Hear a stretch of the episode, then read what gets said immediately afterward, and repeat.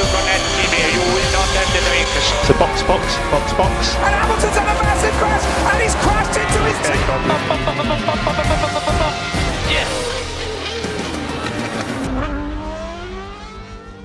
Herkese merhaba. Podstop Podcast'in 22. bölümünde Eiffel Grand Prix'de Halil'le beraberiz. Halil selam abi. Selam Deniz, nasılsın? İyidir, sağ ol. Islak bir hafta sonundan sonra iyiyiz diyebiliriz. Bu konuda bir totem yapmıştın. Türkiye'ye kadar atraksiyonsuz, yağmursuz yarışlar izleyelim falan diye. Totem tutuyor mu tutmuyor mu bilmiyorum ama bakalım yaklaşıyor bizim tarihte. Ya tutuyor tutmasını ama işte bu geçenlerde duyduğumuz o seyircisiz olacak haberi Evet evet. bizi derinden yaraladı diyebiliriz maalesef. Ama ne olursa olsun her halükarda ülkemizde yapılacak olması bizi sevindiriyor.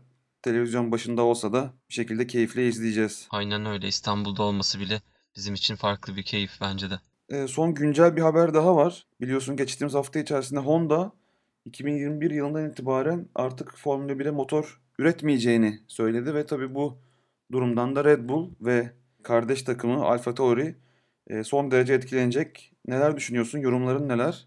Ya bu da diğer bir üzücü haberdi sanırım. Ee, bu kadar başarılara sahip Formula 1'in var olması için çok büyük misyonu olmuş bir tedarik grubunun ne olduğu belli olmayan bir şekilde formüladan çekilmesi gerçekten üzücüydü. Aklımıza e, Red Bull ne yapacak gibi bir soru geldi tabii ki. Hafta içinde de bununla ilgili takım patronlarından ve üst düzey yöneticilerden bazı açıklamalar vardı. Sen de okumuşsundur. Toto tedarik kapasitemiz sınırlı dedi. Bir Mercedes motoru daha tedarik edemeyeceğiz farklı bir takıma dedi. Binotto bir açıklama yaptı. Bu anlamda bir açık kapı bıraktı.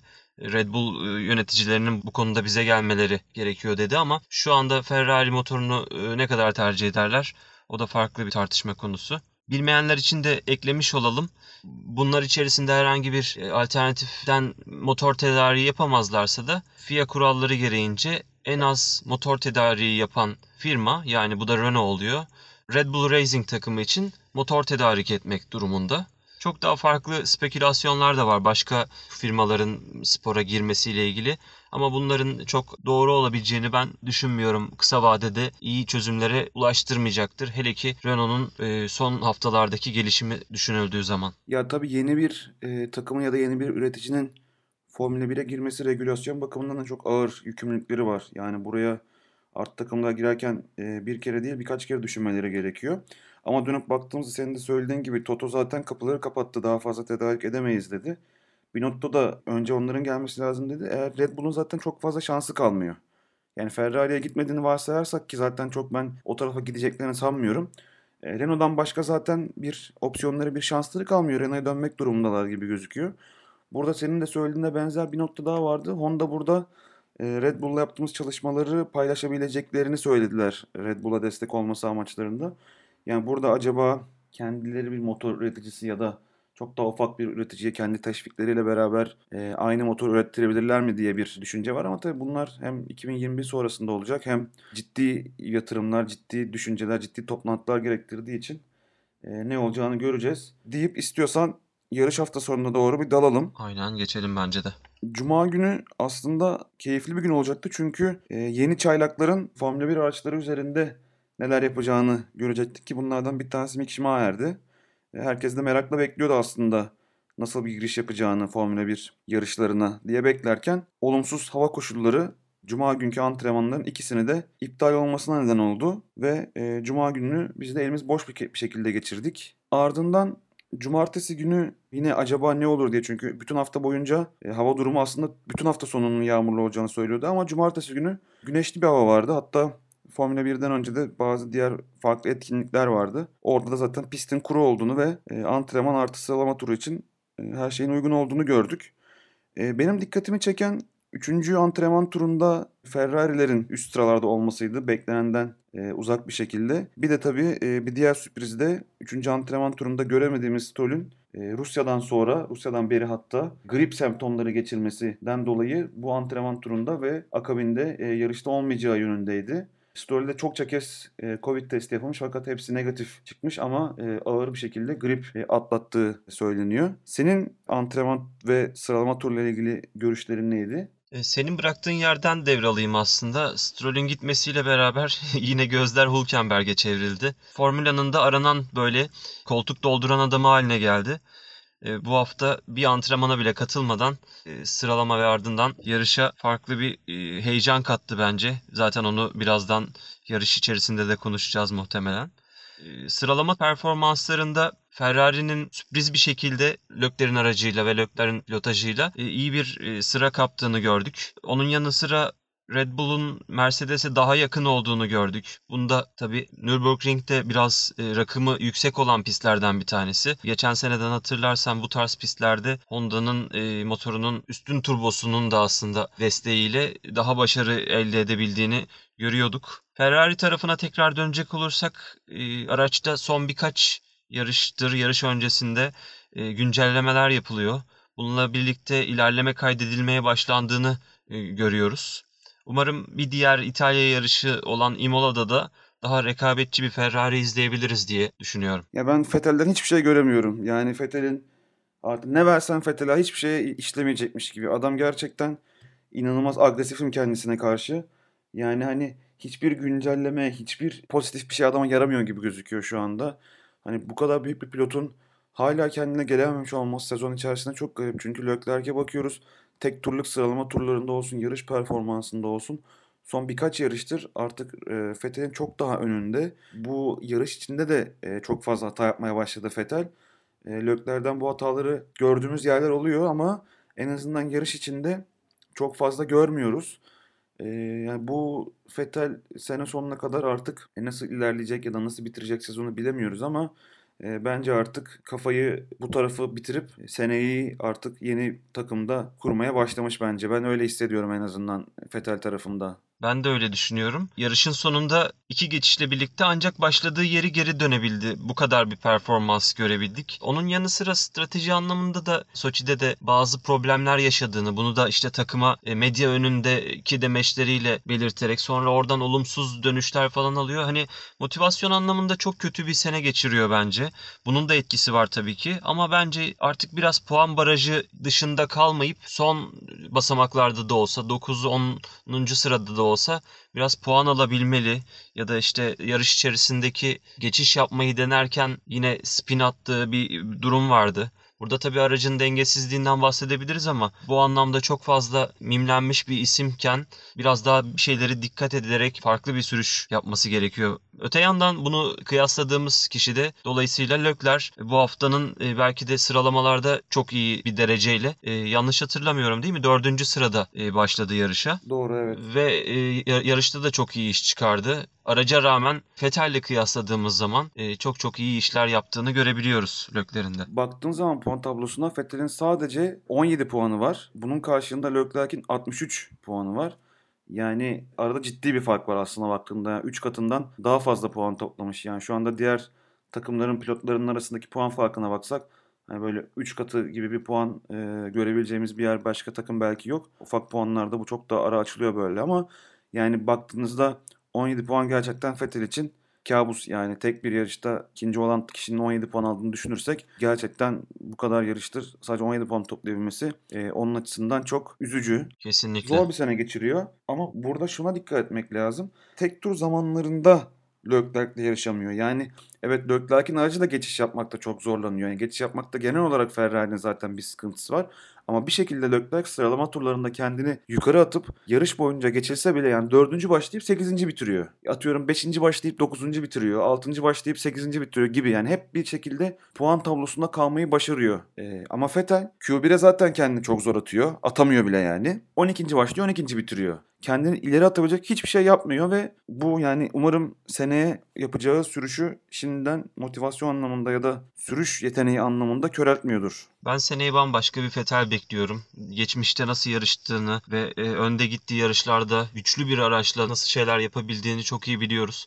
Bu anlamda tecrübesini de biliyoruz ama en azından öyle dileyelim. Seneye çok çok daha umduğu gibi podyum yakalayabileceği bir Aston Martin'de ya- yarışır umarım. Diyerek istersen haftanın adamı, bence e, günün pilotu diyebileceğimiz bir pilot Hamilton'dan bahsedelim. E, bu yarışta beraber aslında Hamilton'ın ne kadar büyük bir pilot olduğunu e, bugün bir kez daha görmüş olduk. Belki bu cümleyi podcastlere başladığımızdan beri defalarca kurduk ama bunu hala söylemeye de devam ediyorsak bu istikrar, bu büyüklük bambaşka bir nokta. Bilindiği gibi Schumacher'in galibiyet rekorunu egale etmesi. Yarış sonunda da böyle duygusal bir sahne vardı. Schumacher ailesinden bir jest yapılıp işte Michael Schumacher'in e, son yarışta kullandığı kaskı hediye etmeleri bence muhteşem görüntülerdi. E, bu bana bir şeyi hatırlattı. Bizde e, meddahlık geleneğinde vardır ya usta meddah kavuğunu bir sonraki nesle aslında teslim eder. Resmen böyle bir devir teslim izledik abi. Üzülerek şunları da söylemek istiyorum. Hamilton günümüzde birçokları tarafından haksız eleştirilere de maruz kalıyor. Anlamsız kıyaslamalara maruz kalıyor. Örneğin Michael Schumacher mi daha büyük bir pilot Hamilton mı ya da işte Senna mı Hamilton mı? Bunlar bambaşka jenerasyonun pilotları, bambaşka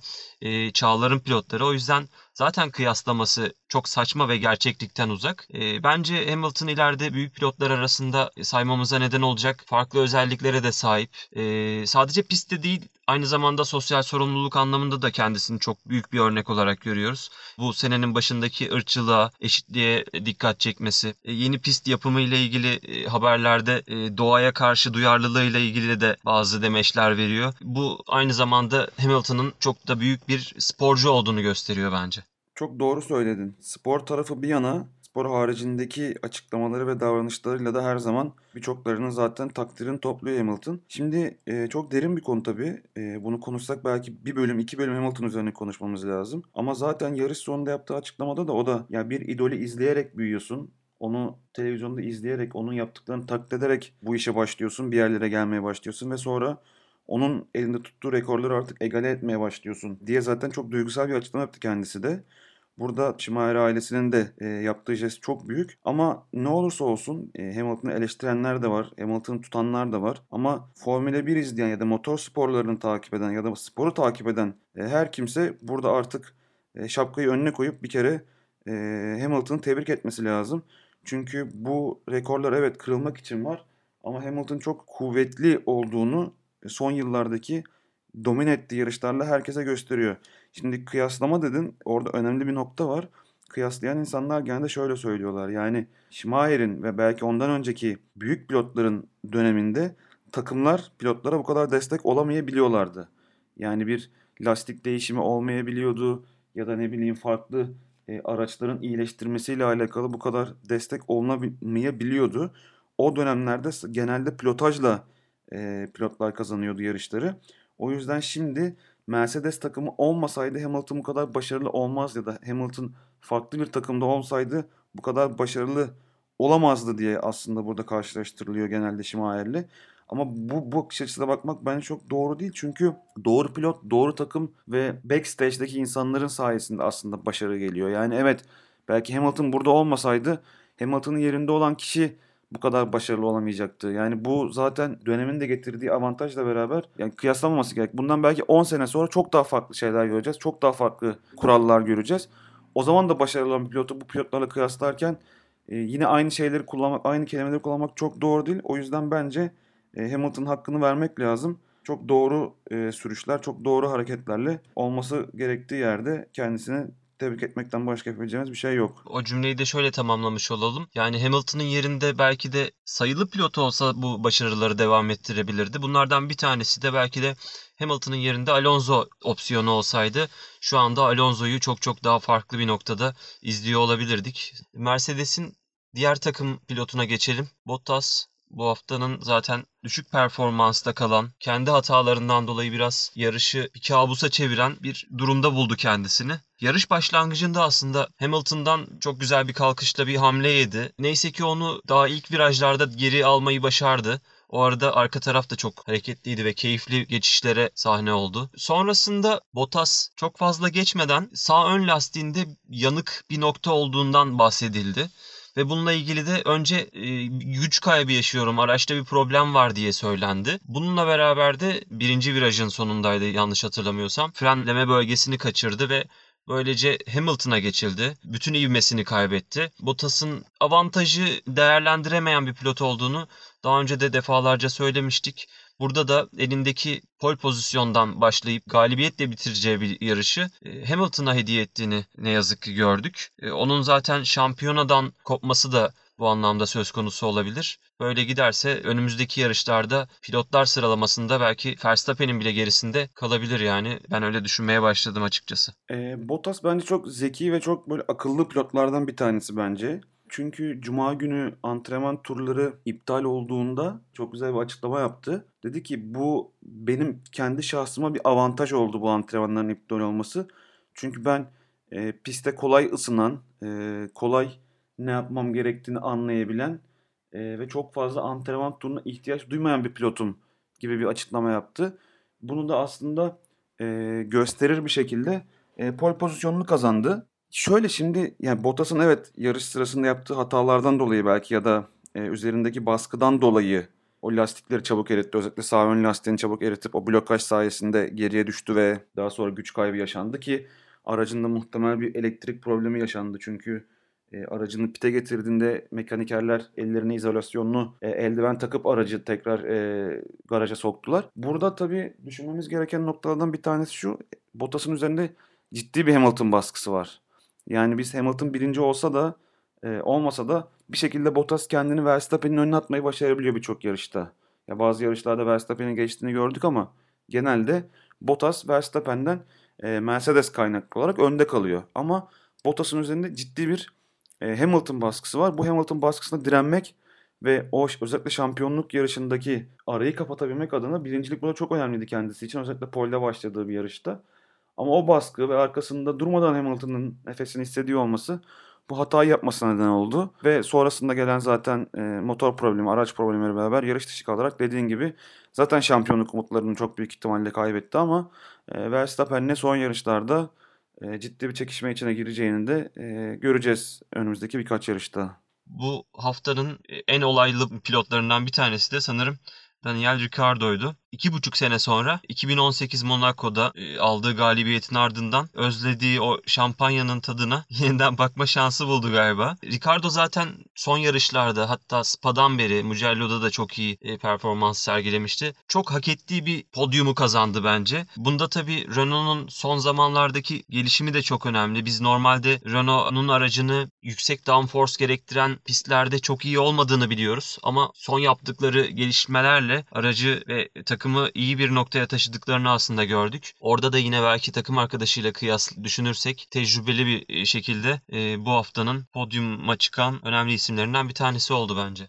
Ya Ricardo'yu podyumda görmek her zaman sporu takip edenler için keyifli anlardan biridir bence. Çünkü o Ricardo'nun neşesi ve e, heyecanı her zaman keyifli kılıyor podyumu bence. E, dediğin gibi uzun zamandır podyuma hasretti onun olduğu kadar e, Renault da uzun zamandır podyuma hasretti. İkisinin beraber bir şekilde podyuma çıkıyor olması çok daha e, keyifli oldu. Tabii bir dramatik yönü de seneye beraber olmayacak olmaları. E, o anlamda da tabii bazı burukluklar söz konusu. E, ama sonuçta profesyonel insanlar ve sezonun geri kalanını bir şekilde e, daha başarılı geçebilmek için e, pozitif yönde birbirlerini destekliyorlar. E, bu podyumun geleceği zaten son e, birkaç yarışta belliydi. E, çok kıyısından döndüğü yarışlar olmuştu zaten Ricardo'nun podyum kıyısından döndüğü yarışlar olmuştu. Ve gerçekten sene başında biz Renault'u çok eleştirdik. E, hiç beğenmedik çünkü gerçekten hiç başarılı değillerdi. Özellikle geçen seneden kalan bir başarısızlık da söz konusuydu. Ama e, bu sene gerçekten e, yapmış oldukları geliştirmeler ve iyileştirme paketleri gerçekten ayrıca cuk oturdu diyebiliriz. Son dönemde gerçekten Renault motoru iyi işler çıkartıyor. Aynı şekilde Ricardo'nun yanında Ocon da bu yarış e, iyi gidiyordu. Yarışa 7. sırada başlamıştı. E, hatta yarışta 6. sırada ilerlerken de e, bir hidrolik probleminden dolayı e, yarışı bırakmak zorunda kaldı. Frenleri ve vites tarafında sıkıntı yaşadı. E, muhtemelen Ocon da eğer e, bir hidrolik problemi yaşamasaydı, yarış tamamlayabilseydi e, o da takıma ciddi puanlar kazandıracaktı bence. Bu anlamda Renault sezon başında çok fazla yarış dışı kaldığı durumlarla karşılaşıyordu. O tekrar nükse etti ve Ocon bir kez daha e, yarıştan çekilmek zorunda kaldı. Onunla beraber... Yani bir diğer Renault kullanan takım da yani şimdi sırf burada Renault'u düşünüyoruz ama Renault motoru kullanan McLaren da son yarışlarda gayet iyi. Yani biz sezon başında e, Renault'un kötü gittiği yarışlarda McLaren'ın iyi gittiği dönemleri görmüştük. Yani burada aslında şaşırtıcı bir durumdu. Sadece aracın şasisi ve vesairesi gibi farklı parçalarında nasıl bu kadar başarılı olamadılar, McLaren'ın bile gerisinde kalıyorlar derken şu anda aslında McLaren'la yarışır hale geldiler. E, ve hatta bazı durumlarda da geçiyorlar. E, deyip aslında konuyu McLaren'e bağlarsak e, şanssız bir şekilde Norris e, bu hafta yarış dışı kaldı. Ama onun yarış dışı kalması aslında yarışın son 10, 10 turunu e, daha keyifli hale getirdi diyebiliriz. Onun haricinde Sainz zaten bu yarışı 60 turluk bir işkence olarak nitelendirdi. Son gelen e, ön kanat ve son iyileştirme paketini aslında uygun bulmadı ve e, hoşuna gitmediğini söyledi. Buna rağmen iyi de bir pozisyonda bitirdi yarışı. Norris bu yarışta yarışçı kalmasaydı McLaren için gayet iyi bir hafta sonu diyebilirdik bu hafta sonu içinde. E, ben de öyle düşünüyorum. Güzel puan toplayacaklardı aslında. Carlos 10. başladı ve 5. bitirdi. Bu e, tabii yarış dışı kalan isimlerin de etkisi olabilir ama onun yanı sıra da Norris'le beraber e, takımlar şampiyonasındaki istedikleri puanları toplayabileceklerdi. Red Bull pilotlarına bakalım istersen. Max Verstappen'in bu sene hiç olmadığı kadar dengeli ve daha olması gereken sürüşler içerisinde istikrarlı bir şekilde devam ettiğini görebiliyoruz. Kendi hatası olarak agresiflik yaparak bir yarış dışı kaldığı bir durum söz konusu olmadı şimdiye kadar yanlış hatırlamıyorsam. Mercedeslerin en ufak bir şekilde sendelemesiyle onların önüne geçebilmek için yol kollayan bir sürücü konumunda şu anda. Hatta Hamilton'da e, sadece işte Verstappen'in onları zorladığını yarışın sonunda da belirtti. Baktığımız zaman zaten Mercedes araçları yani Hamilton, Bottas ve Verstappen dışında diğer taraf bambaşka bir klasman gibi sanki. Bu yarışta güvenlik araçları girmeseydi belki bir dakikanın üzerinde sürelerle bitirecekti öndeki üçlü. Bu anlamda çok garip de bir durum söz konusu bence. Sen ne düşünüyorsun bununla ilgili? Yani tabii ön tarafın e, ciddi bir hız farkı var. E, belli. Zaten her yarış yarışın ortasına geldiğimizde e, sondaki 10 kişiye e, tur bindirmeye başlıyorlar. Güvenlik aracı girmezse sırayla 6-7'ye kadar falan bazen yükselmeye başlıyorlar e, tur bindirme konusunda. Ya burada gerçekten e, ciddi bir fark var aralarında. Ama e, ben tekrar Verstappen'e dönecek olursak e, çok doğru bir sürüş yaptı bu hafta sonu bence. Hatta son güvenlik aracından sonra e, birinci sıradaki Hamilton'a bir atak yapmaktansa arkasındaki Ricardo'yu durdurmak ve ona geçit vermemek amaçlı aslında defansif bir sürüş yaptı ki bu Verstappen'den çok görmeye alışkın olmadığımız bir e, hareketti. Ama yapması gereken bu. Zaten bu şekilde devam ederse şampiyonada ikinci olma yolunda e, ilerliyor. Bottas da orada ciddi bir çekişme içerisinde. Bunu yapmayıp daha agresif, daha e, hırçın sürüşler yaptığında senin söylediğin gibi bazen kazalara karışabiliyor. E, normal dönemde yapmadığı kazalara karışabiliyor. O yüzden çok doğru bir e, sürüşle yarışı bitirdi ve güzel puanları hatta son turda da attı zaten en azı turla beraber 18 puanı cebine koymuş oldu. Ama burada e, maalesef e, bir diğer e, Red Bull pilotu Albon için e, bunu söyleyemeyeceğiz. Çünkü rezalet bir yarış çıkardı. E, yarış başında yapmış olduğu blokaj zaten çok erken bir şekilde lastiklerini yedi. Çok erken bir şekilde pite girmek zorunda kaldı. Yine o istemediği ve beğenmediği trafiğin arasında kalıp zaman kaybederken çok agresif yarışıyorlar dediği kardeş, tak kardeş takım demeyelim gerçi ama Alfa Tauri pilotlarından Kiat'a çarparak 5 saniye ceza aldı. Hatta Kiat'ın yarışında e, mahvetti diyebiliriz bu kaza sayesinde. Red Bull tarafında da bu yarış özelinde iki pilot arasında bir uçurum vardı diyebiliriz. Aynen bu uçurum sürmeye devam ediyor hatta öyle söyleyelim. Ben bir demeç okudum Helmut Marko'ya ait şöyle söylemiş. E, normalde biliyorsun Red Bull takım felsefesinde kendi sürücü akademisi dışında sürücüleri çok fazla yarıştırmayı seçmiyorlar. Ancak şu an Albon'la ilgili eğer ki bu e, düşük performans devam ederse alabileceği isimler de belli. Kiat ya da Gasly'yi getirecek. Gasly'nin de e, Red Bull geçmişini biliyoruz. Bununla ilgili boşta olan yani önümüzdeki sene boşta olacak olan Hülkenberg ve e, Sergio Perez'e de bir ışık yaktığını görmüş olduk. Biraz kafaları karıştırdı ama Helmut'un da sağ solu belli olmaz biliyorsun. Takımda söz sahibi isimlerden bir tanesi. Diyerek istersen Alfa Tauri'yi de e, konuşarak aradan çıkaralım. Bu hafta sonu bence Pierre Gasly de yine e, oldukça istikrarlı bir sürüşe devam etti. 12. başlamış olduğu yarışı 6. sırada tamamladı.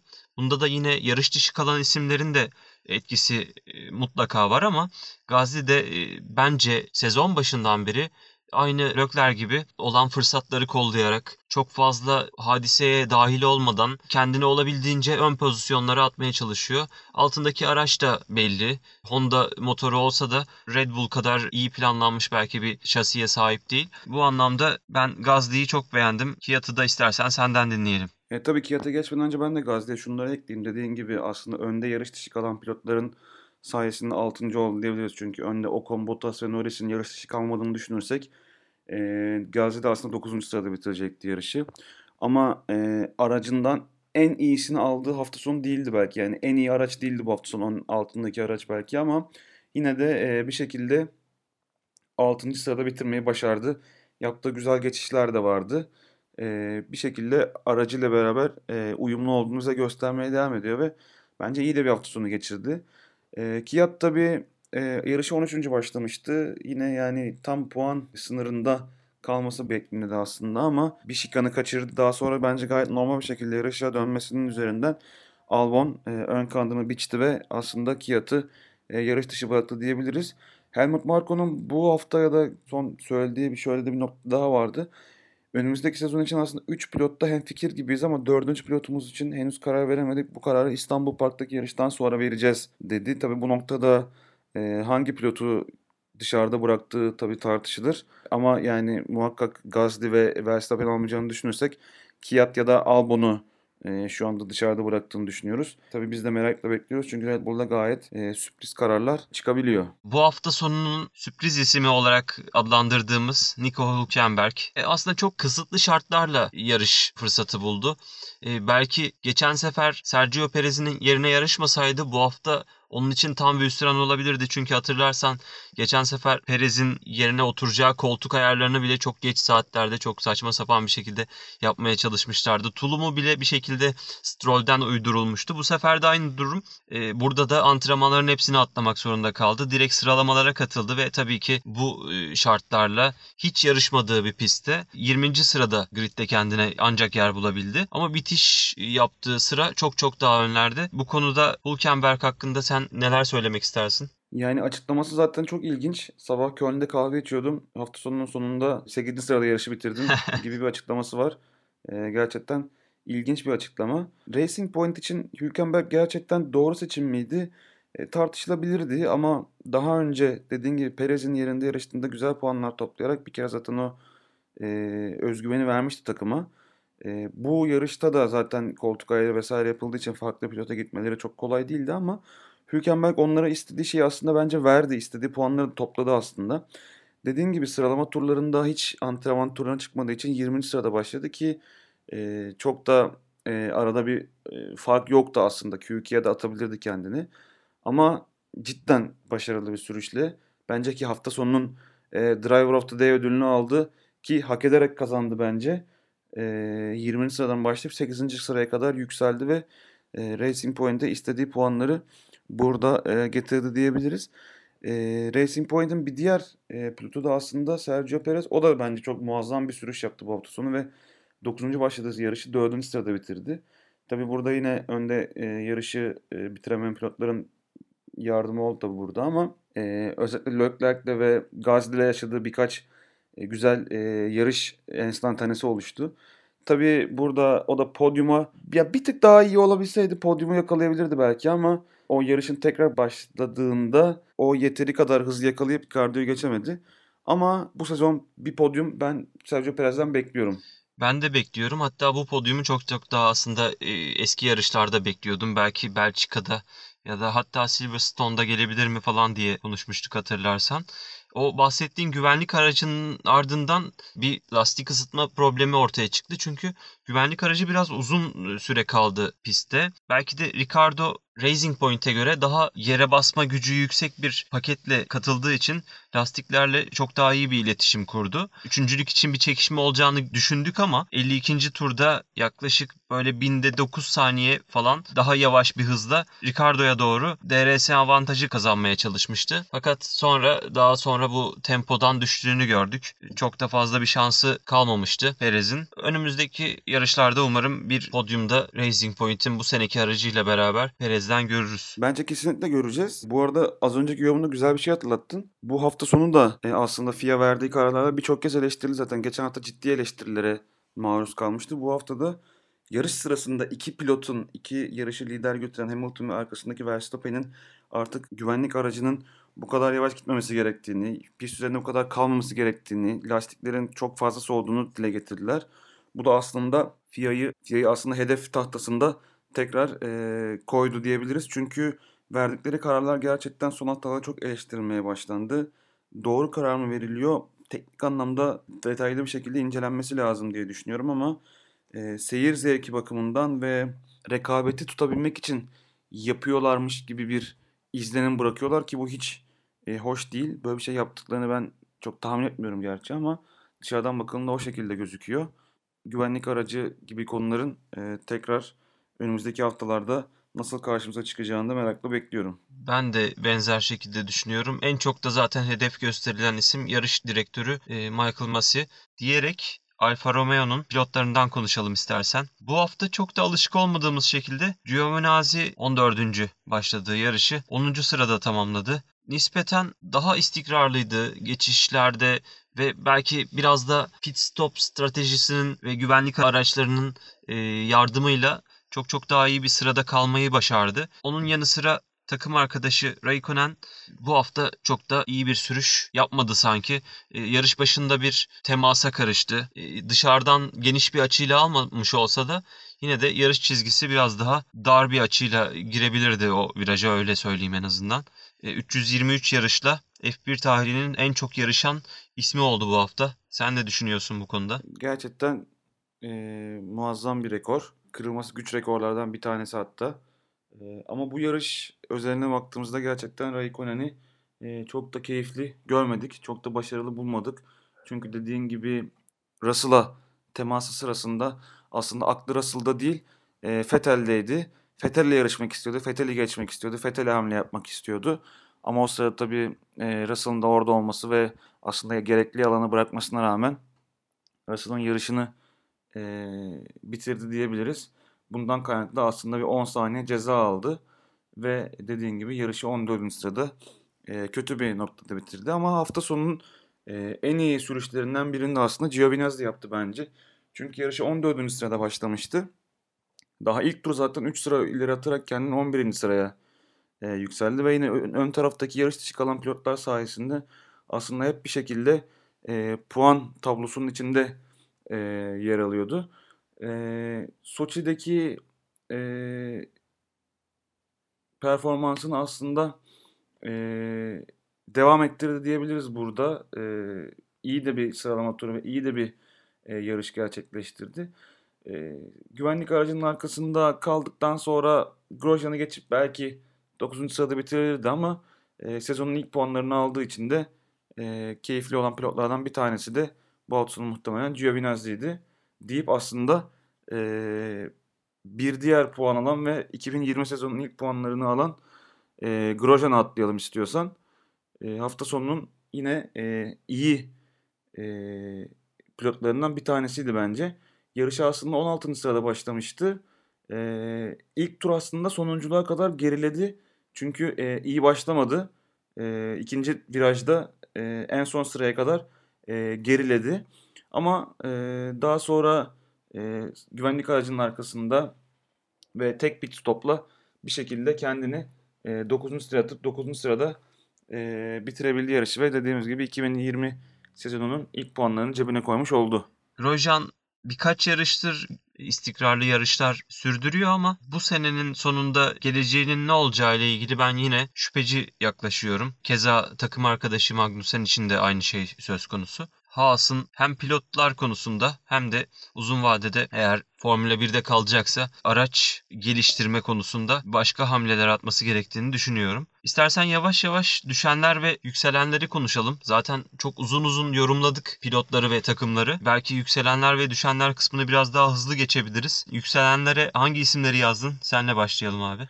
Yükselenlerin en başına bu hafta mutlaka Hamilton yazmamız lazım. Çünkü gelmiş olduğu nokta gerçekten inanılmaz. E, Şimay'ın rekoruna ortak oldu ve onu yakaladı artık. E, o yüzden en üstte e, bu hafta e, tacı kafasına geçiren Hamilton var. İkinci sıraya ben Hülkenberg'i koyuyorum. Gerçekten hiç hazır olmadan yani sonuçta bir yarış pilotu olarak e, bütün hafta psikolojik olarak ve mental anlamda bu yarışa hazırlanıyorsunuz. E, fakat Hülkenberg gibi e, sabah kahve içerken bir anda telefonunuz çalıyor ve abi sana ihtiyacımız var yetiş diyorsunuz. Geliyorsun hiç antrenman yapmadan piste çıkıyorsun. Son sırada başladığın yarışı 8. sırada bitiriyorsun. Bence bu da muazzam bir başarı. O yüzden kendisi yükselenlerde ikinci sırada. Yükselenlerin üçüncü sırada da yine podyumun e, üçüncü sırasında olduğu gibi Ricardo var. E, uzun süre sonra onun gülen yüzünü ve onun pozitif enerjisini podyumda görmek çok e, keyifli. E, umarız bu sene geri kalan yarışlarda ya da önümüzdeki sene yeni takımında, yeni oluşumunda onu daha çok e, podyumda görürüz. E, Ricardo'nun takım patronu Avitable'un nasıl bir dövme yaptıracağı ile ilgili bir fikrin var mı abi? ya o gerçekten e, merak konusu. Ricardo da zaten yarış sonunda e, benimle ilgili ve birazcık da Alman esintilerinin olduğu bir dövme olacak dedi. E, merakla bekliyorum ben de. Aynen ben de öyle.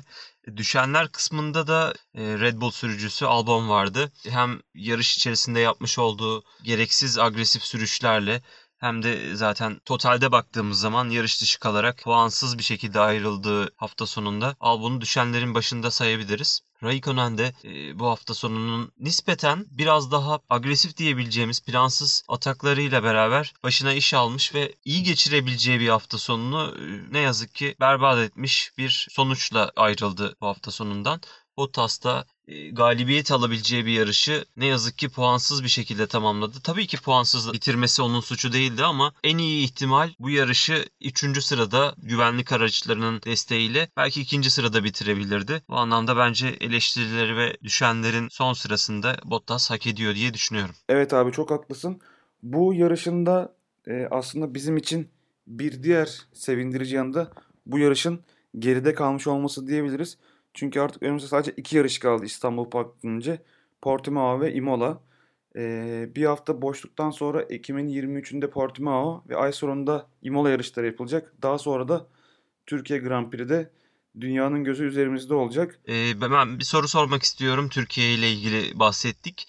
Ee, şu an Hamilton e, sıralamada 230 puanda duruyor. Ardından 161 puanla Valtteri Bottas var. Bu anlamda eğer ki önümüzdeki yarışları Hamilton galip olarak bitirirse yani Portekiz ardından İtalya Imola'daki yarışı ve üçüncü olarak da Türkiye'deki yarışı birinci olarak bitirirse aslında Türkiye'de dünya şampiyonluğunu ilan etmiş olabiliyor e, kağıt üzerinde. Bottas bütün bu yarışları ikinci bitirse bile tekrar yaklaşamayacakları kadar büyük bir boşluk açılıyor. Sen ne düşünüyorsun? Türkiye'de böyle bir şey izler miyiz sence? Vallahi çok güzel söyledin. Yani Hamilton şampiyonlar liderliğini kazanmayı garantilerse yani şampiyonluğunu ilan ederse İstanbul'da hem onun için hem bizler için çok daha e, anlamlı olacak o hafta sonu. Totem yaptık. Aslında totemi e, orada izleyip e, keyifli izleyiş olsun diye yapmıştık. Bir şekilde totem devam ediyor.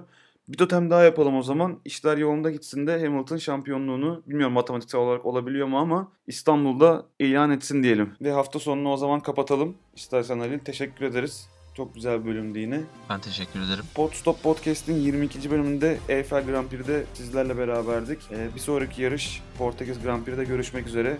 Hoşçakalın. Hoşçakalın.